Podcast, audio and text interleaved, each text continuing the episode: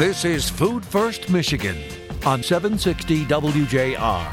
Sponsored by the Food Bank Council of Michigan, creating a food-secure state, and by Farm Bureau Insurance of Michigan. Now here are your hosts, Doctor Phil Knight and Jerry Brisson. Welcome everyone, and thanks for listening. A great philosopher once said, "Momentum is your best friend or your worst enemy." That's true. It's kind of like what we say about gravity. What goes up must come down. This is always a true statement, and because it is true, the truth is predictable and accurate. It is going to be very consistent unless something interrupts it or alters the space around it. I wish this were true of policy, especially around food security. Resources that are assigned to address the need and the policy, the programs that that come into being because of the policy, I wish these were insulated against the winds of change that are fired by someone's ideology. Several years ago, we asked you on this show if you got milk, because our friends at the Michigan Milk Producers Association and the United Dairy Industry of Michigan began donating up to three hundred fifty gallons of milk every day to our food bank network. But here we are faced with the winds of change, or the actual clawback of money because of the deal struck on the debt ceiling. It looks as if the unspent dollars with are no longer ah, it looks as if the unspent dollars will no longer allow M M P A to donate the milk, as this money covered the cost of processing. There is much to say here, and as always, Jerry Brisson joins me along with Scott Piggott, the C E O for the Michigan Farm Bureau and a member of the Food Bank Council's Board of Directors, to help me answer the questions of got milk, for how long and why we need a different approach to addressing food security and its resources, both here in Michigan and in the states, are as the topic we'll cover today. Join us for this edition of Food First Michigan.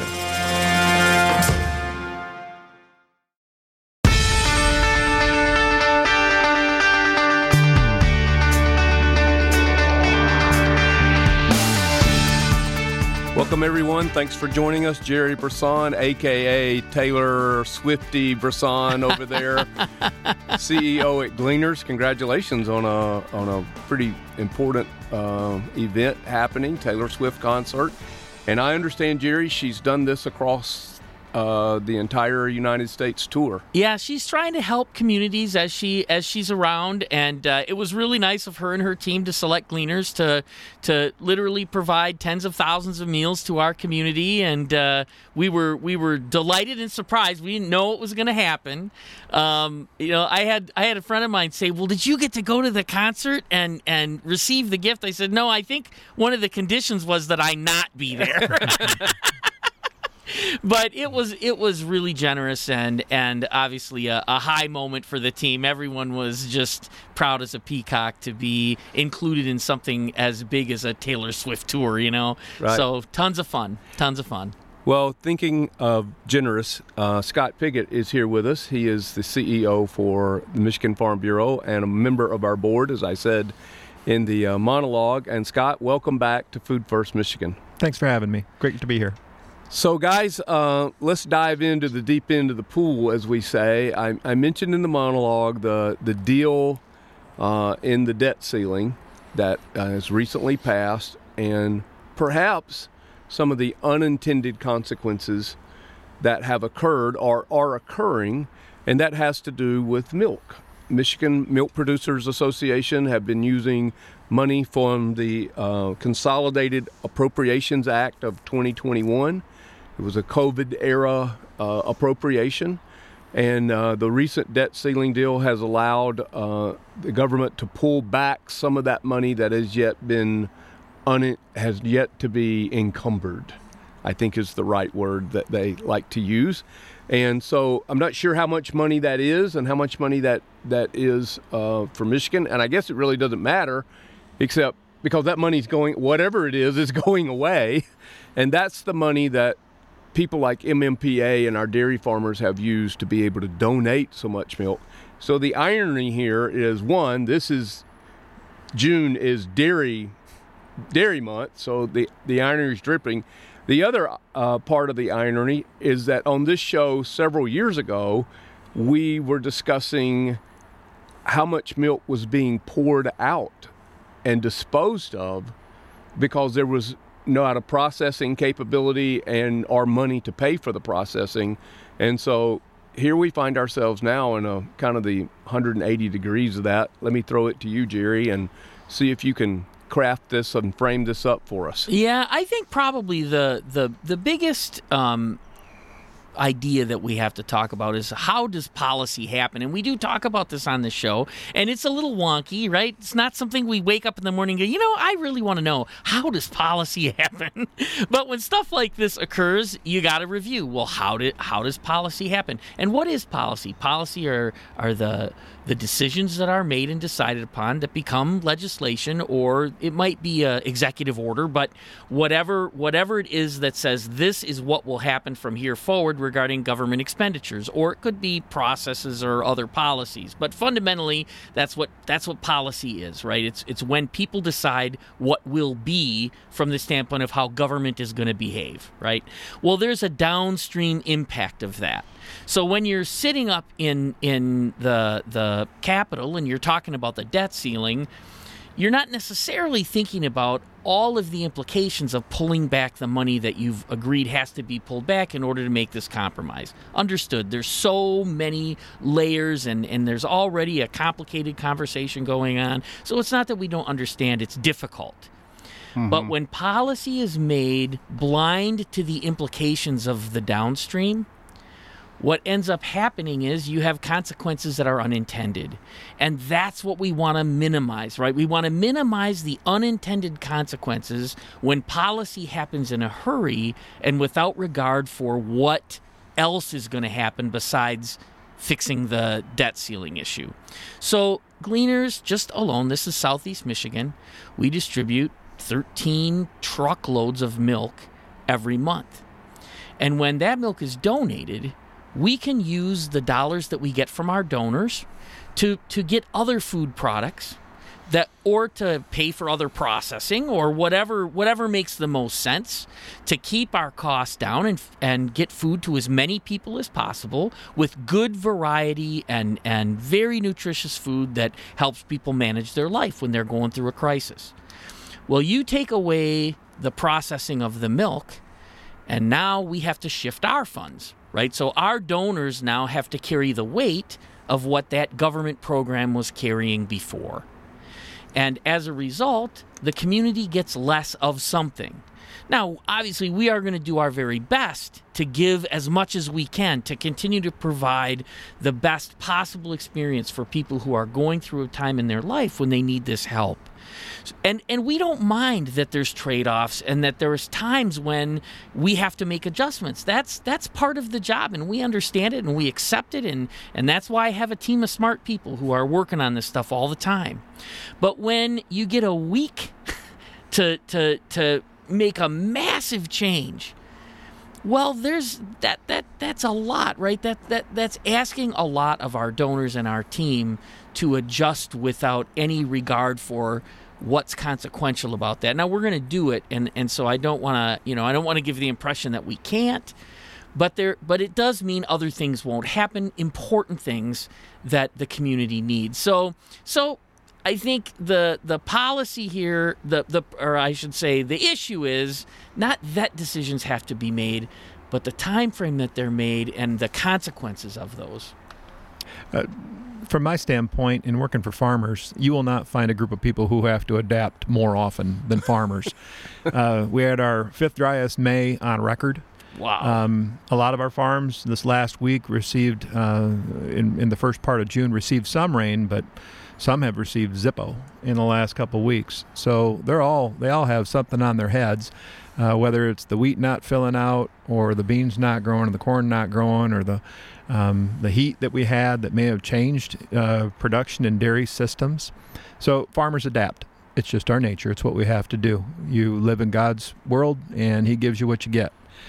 Um, from my standpoint, in thinking about the debt ceiling, and I think about our farmers, our farmers are very concerned about the national debt. Um, it weighs on their minds. Um, they also are concerned about unintended consequences that affect their supply chains and their ability to continue to do the things that they do, particularly uh, the way that they give.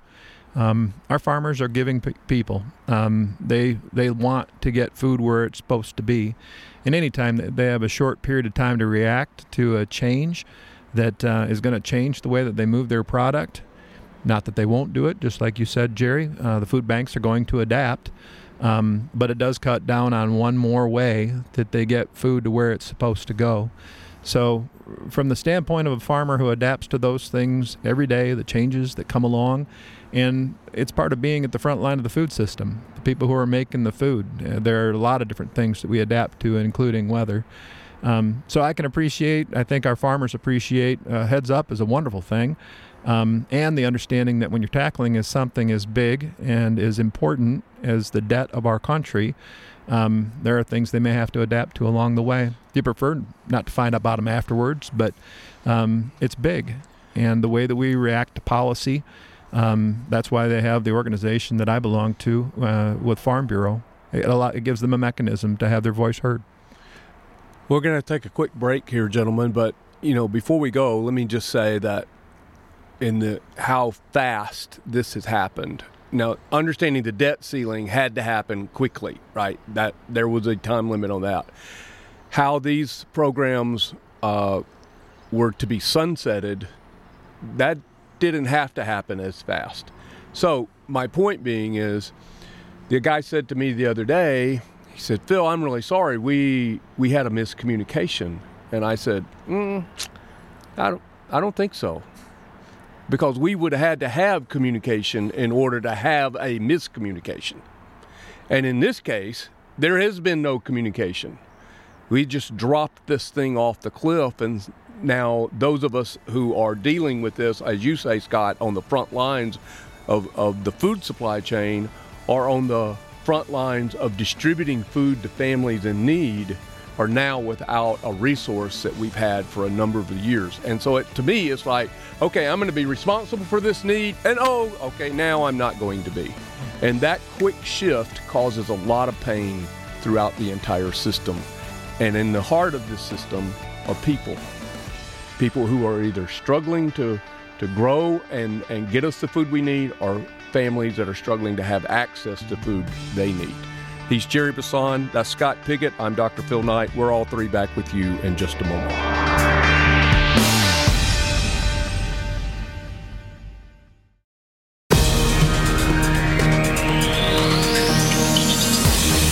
Contact the Food Bank Council of Michigan at f b c mich dot org. Now back to more Food First Michigan with Doctor Phil Knight and Jerry Brisson. Welcome back, everyone. Scott Piggott, the C E O for Michigan Farm Bureau, is with us. Jerry Brisson, as always, except on Mackinac. Uh, just this year. Just this year. So um, we appreciate you being with us. We're talking about this the deal with um, that was struck for the debt ceiling, which we would all agree the nation's debt is something.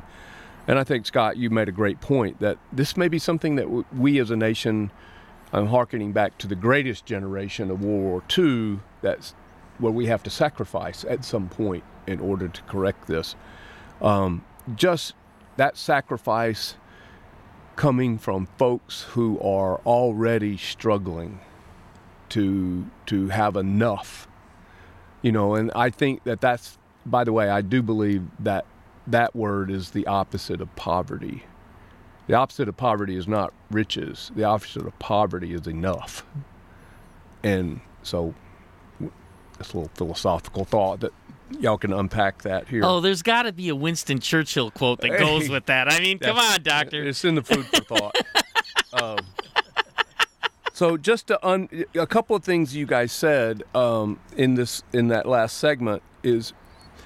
And it's been something we've noticed also more recently when the emergency allotments or the SNAP or bridge card ended. And what we said then, well, now the need is being resourced different. It's not that there's more food insecure families. It means that the need is being resourced different. The government was doing this, and now they're not. So this is kind of the same thing. They were doing this, and now they decided not to. So I think the mistake, though, Jerry, is that when we say the need is being resourced different, yeah, that's true, because it's us who's doing the resourcing. Right, right. And, and you know, that's, again, I, I, I said it earlier, we understand that that's part of who we are and who we need to be. We want to grow resources to solve this problem, and the federal government has a role. We think healthcare has a role. We think education has a role. We know farmers have a role, right? And so because there's so many people involved in the solution, which we do believe in as strongly as ever, right? It's helpful to be able to have conversations with everyone involved when there's major changes, right? It just makes everybody more capable of rolling with the punches. And and agreed, that's sometimes a luxury, right? Sometimes things happen and you just don't have time to roll with the punches and you have to make do, and uh, and that's understood. In this case, I think what what our ideal would be is that we connect how food insecurity is resourced with what the actual need is. So rather than say, hey, we're gonna we're gonna discontinue or change a program based on, you know, a budget concern or or a, a another compromise for another reason, that we actually have a framework that we can look to and say, if this is gonna affect the way food is being handled through the food supply chain and to people who are in need, right? We need to look at that framework or have something we can look at to inform that conversation while it's happening. And I think that's what we don't have right now. I think that's something that we need to work on. We do have a lot of that in the Farm Bill.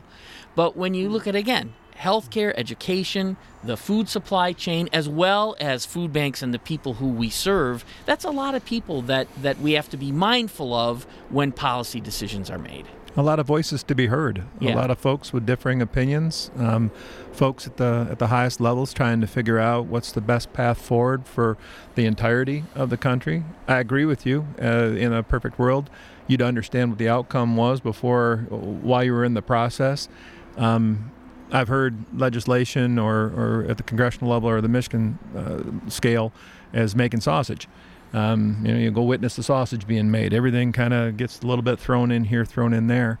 Um, in this process, when you want to be heard, uh, it helps to be with a, a large group, an organization. It helps to have a, the voice of a Michigan Milk Producers Association bringing together eleven hundred plus farmers across the state to to bring products uh, along with U D I M, uh, you know, uh, you know, uh, Dairy Industries of Michigan, to be able to bring their voices forward and, and have people hear that, look, we were part of a pretty cool program that helped us to get our products to people who really needed them in a way that was that allowed us to be um, very mindful of the dignity of the individual. And uh, it, it's we don't have that. We're not going to have that moving forward. We should have our voices heard when we express our concerns about not having that. And in the end, if it ain't coming back, how do we find a way, to your point, Jerry, of getting food from where it's made in the dairy parlors of our state, on the farms of our state, to the people who need it, um, who are going through those hard times? So how do we find that path regardless of what gets thrown at us?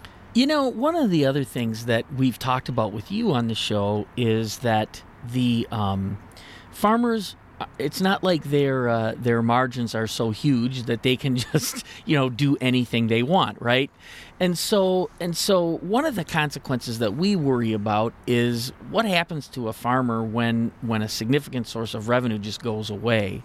Um, it, it, while it's true that the weather affects that and, uh, and some of the other things, one of the things we're committed to in the food banking world is making sure that everything we do is fair and reasonable, it, and not we're not just begging for stuff, right? I mean, there is some of that, don't get me wrong. but, but you know, we got to think about the whole system. And uh, and I think I think what you just described about about farmers and what they want emotionally and, and and the things that are important to them from their values has to align with the economic realities. Sure. Right? Those things have to be aligned for things to happen in a sustainable way and certainly in a scalable way. And and it affects more than just the people in need. So I I appreciate that perspective a great deal. When Phil opened with the monologue to these segments, he mentioned that the, the money that came was coming from that program that was helping us to get milk directly to the food banks. Um, it really paid for the processing costs. And really, that's kind of the bridge that we need to build, I think, in getting food from farms from a donation standpoint, or or even just recognizing that they, you know, the, the systems can't afford the full freight on what we would normally charge for products. Um, but we also have to understand that it takes it takes time to be able to have the, the workforce to be able to get that milk into a usable form. It takes processing costs. And we may have farmers on the farm that say, you know what, we have uh, we've got some extra X this year, and we'd like to be able to donate it. But just the labor costs, the refrigeration costs, the transportation costs of getting that where it needs to be, for programs like this that used to help us build that bridge, um, it really does make it tough. For you have a beautiful food bank system that is the best that it can be at getting food where it needs to go, but it's got to have the food to distribute. Farmers are creating uh, on, on thousands of farms across the state wonderful products, um, but building the bridge to say that if I'm gonna if I'm gonna contribute. And farmers do this all the time. You guys work with hundreds of farmers across the state um, that take their time and their resources to be able to get uh, the labor out of the field and get the product to you in a way that you can move it. Um, but helping to build that bridge between the farm and sourcing and getting it to your shelves, because um, you guys are the best at distributing that food. How do we do that better? And programs like this, if they're not there in the future, uh, it'd be nice to have some heads up, be nice to phase them out at different times so we can make better decisions. But in the end, we're, we just need to make this happen. So how are we going to build that bridge? Well, and I think that's part of the reason for this show. How do we change the conversation about food security and the interrelated issues, when certainly supply is one of those, and we've never felt that more than in the last several years with the shortage. I, I guess this is what I'm going to do to wrap up this segment for us, that if somebody could tell me where the world court that deals with issues ab- that are, are about the topic, this just ain't right, I'd really like to know the address of that courthouse, because when community-based organizations have to become the safety net to the government safety net with no notice whatsoever, that just ain't right. He's Jerry Brisson, I'm Doctor Phil Knight, and our guest Scott Piggott, the C E O for the Michigan Farm Bureau. We're back for another segment. Come back and be with us too.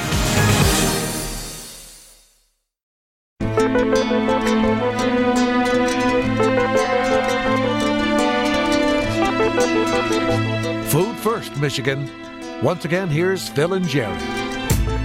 Thanks for listening, everyone. Doctor Phil Knight here with you, Jerry Brisson, as always, and our guest, Scott Piggott, C E O for Michigan Farm Bureau, and, of course, I'm sure top of his resume, being a member of the board of directors for Very the Food top. Bank Council.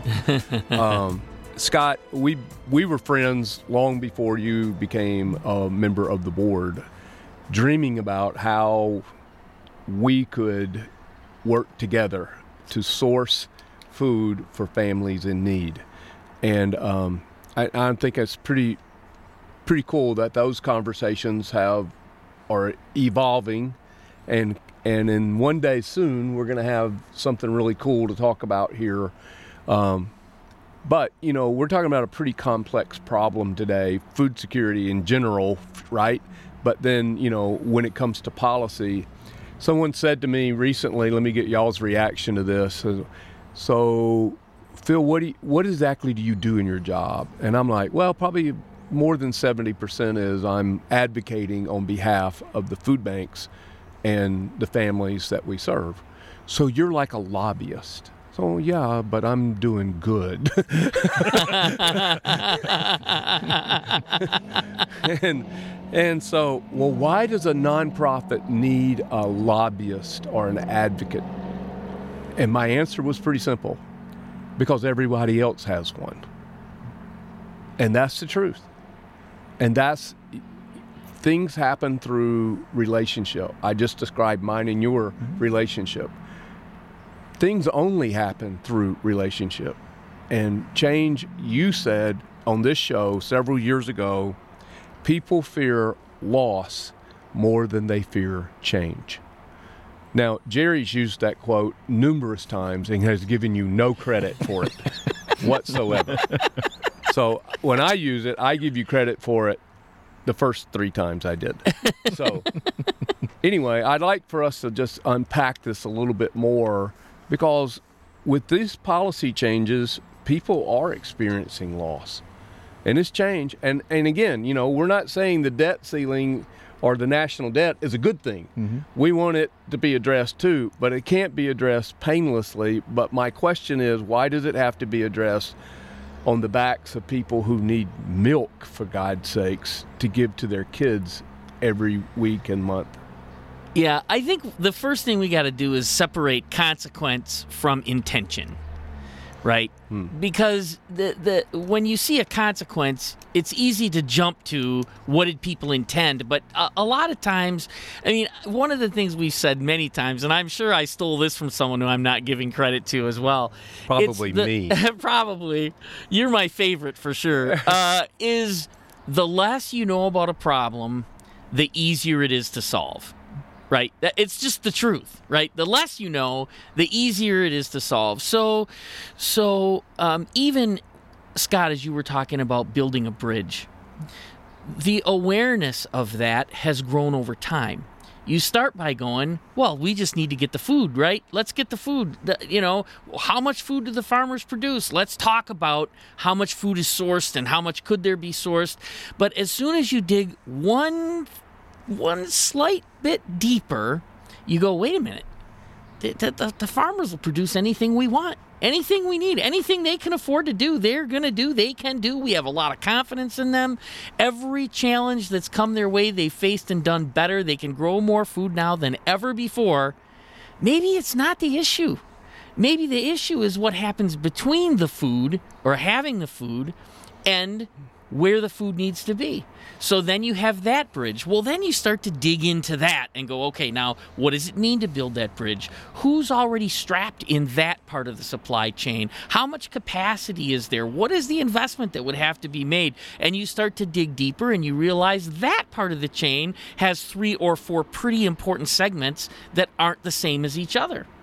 So, so to get to the answer to the to the question that you posed there, Doctor, about You know, how, you know what? What are the things that it takes to really drive success in a system change? The first thing is you, you have to admit what you don't know, right? You you've got to let go of the easy answers and really dig into the hard answers, the complicated answers, because that's where the answers really are. And then you've got to move forward with that knowledge a step at a time, because you can't afford to to change something all at once. You, you've got to take it a step, and then you're going to learn from that, and that's going to teach you more. And it really does have to be somewhat incremental. So that's how I would respond to uh, to your you know query. And I'm sure Scott's got a better response. I don't know, don't know about better response, but um, Phil opened with, with what your purpose is and what you do. And my purpose and my job is to serve farmers, uh, the farmers of the state of Michigan. And a lot of times, uh, there are a lot of different answers and a lot of different solutions that are offered. Solutions, uh, they come and go. And you said, you know, sometimes if you're not engaged in the problem, it's pretty easy to offer a solution. But it more than likely isn't the answer. Um, farmers do it quite often, you know, in the work that we do and the planning that we do. Um, there are a lot of different ways you can do something, but answers are hard to come by sometimes. When I think about the the gap in between, the idea that you got a lot of farmers out there growing a lot of different things, to be able to get the products that our state, or whether it's the people who purchase the products inside of stores, or the opportunity that we might have to to, to donate products uh, given years, um, or just simply to build better relationships with the food banks, so that if we have not even excess, but if in our hearts, um, you know, I think there's over two hundred growers today that on the west side of the state that donate every year something to yeah. the food banks. Um, each of the food banks has relationships with their growers.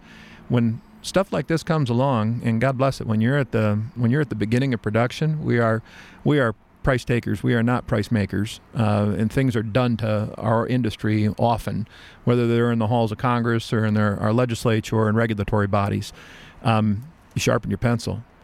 So if we don't have access to some resources as a result of some action done by our congressional representatives or our state legislators or our regulatory bodies, or just simple changes in markets or weather, um, if it's important enough, we'll do it.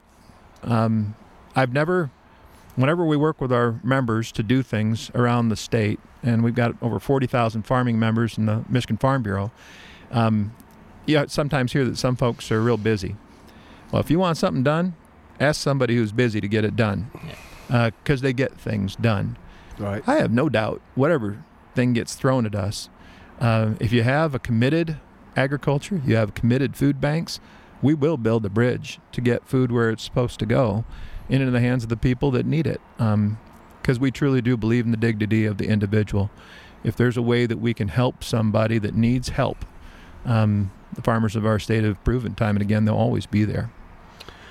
Well, I think, you know, this shows about the loss of a program or funding for a program that gave milk to families in need. And so I think they're, we're all going to end up rallying together to try to address this need. Um, but I really like the discussion that y'all just had about, how did you say it, Jerry? Separating intention from... And consequence. Consequence. So Patty Graham, who's the C E O for Meridian Health Plan, who's been a guest on this show, she says this. I'm giving her credit. This is like me. This is what you're supposed to do.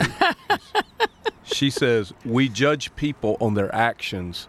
We judge ourselves on our intentions. And I think that separates it pretty nicely. So... people are, saw the debt ceiling, they knew they had, they wanted to deal with that, maybe needed to deal with that. Um, but there are some some things that are falling out from that that really do some some harm. And, you know, and if there was a communication that says, hey, this is what you guys are going to have to do to sacrifice to help us get the debt ceiling under control. Okay, that's... first off, that's a conversation, and that's a totally different context than, what? This is gone? We don't have this? The, the farmers don't have it. The families don't have it. The food banks don't have it. And it was it was here yesterday, and it's it's gone today. So I think we will end up rallying together. He's Scott Piggott. He's Jerry Brisson, and we're all three.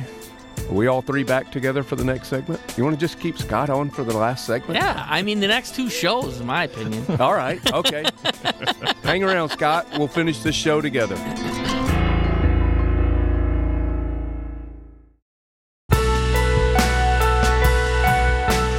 Thanks for listening, everyone. Jerry Brisson, Scott, we're keeping you for the last segment. Scott Piggott, the C E O for Michigan Farm Bureau. Uh, normally, this is where Jerry and I talk about the guest. Go ahead. Yeah, but you, since you're here, uh, no, it's great to have you. Thanks for making the trip down. It's always better in the studio. I know it's a long drive, but we appreciate it. Thanks for, for doing that. We're here in the W J R studio. And, Jerry, here's the question for you two as we wrap up this show. We've gone through a tremendous drought in regard to f- supply of food during the last, I don't know, six, eight, nine months. I don't want to be in this position again. I, I really don't. And so what what do we see? What do we want to, that's what I don't want to see, and I'm going to work to make sure that we have a better supply of food, and obviously I'm going to be working with you and your team. What is it that we're missing in this conversation? Or what, you know, uh, you talk about the, the, the picture of solving hunger starts in the field. What are we missing here? What's missing that we don't want to miss at this time next year? In my opinion, and and I might be all wet, um, in some ways it's awareness of the opportunity. Um, hmm. It was a it was a time back before I met Phil. This is twenty years ago. A friend of mine was working at a at a school district uh, at their I S D, and he came up to me after church and he he said, "Do you guys have a foundation at Farm Bureau?" And I said, "Yeah, we do. What are you thinking?" He said, "I have forty-three hundred kids every day that go home hungry." And I didn't understand that. He was in a school district that was rural. It wasn't something that I had in my mind, the smallness of my mind that, well, that's just a, a, a bigger population issue. Well, it's it's not.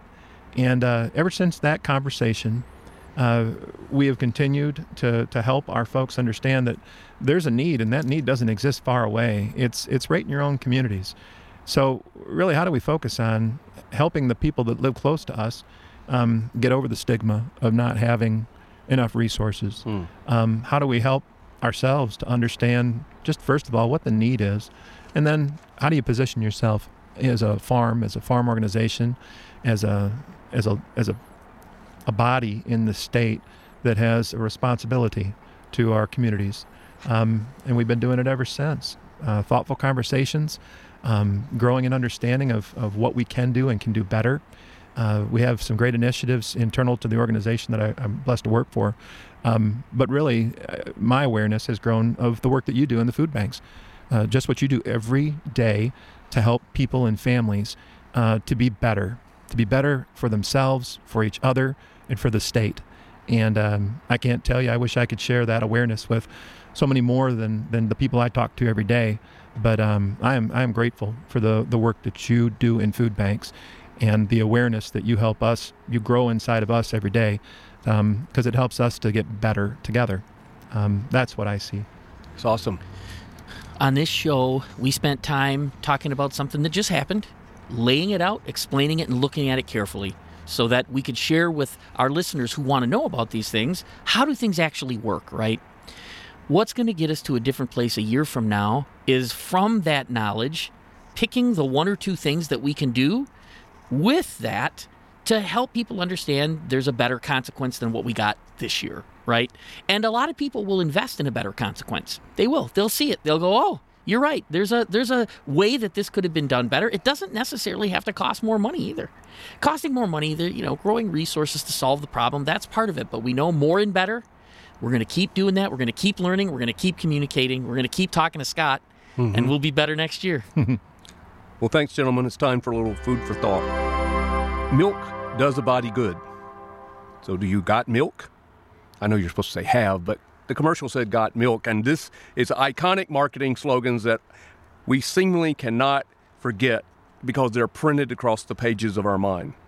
The loss of milk is significant, as we've discussed on this show. And bad policy or FAST policy from Congress puts downward pressure on budgets for both state and local governments, as well as community-based organizations like our seven Feeding America food banks. That means it puts pressure on the community, both when the milk runs out and when we ask the community to help us meet the need across the state. My dad, as many of you know, never finished the eighth grade, but was oh so wise. One of the principles he gave to us was actions have consequences. And when we ask next if we have milk, we will say, well, we used to. It's obvious the folks working on the debt ceiling had other agendas than the priority of food. But here, we will always put and keep food first, folks. Food first.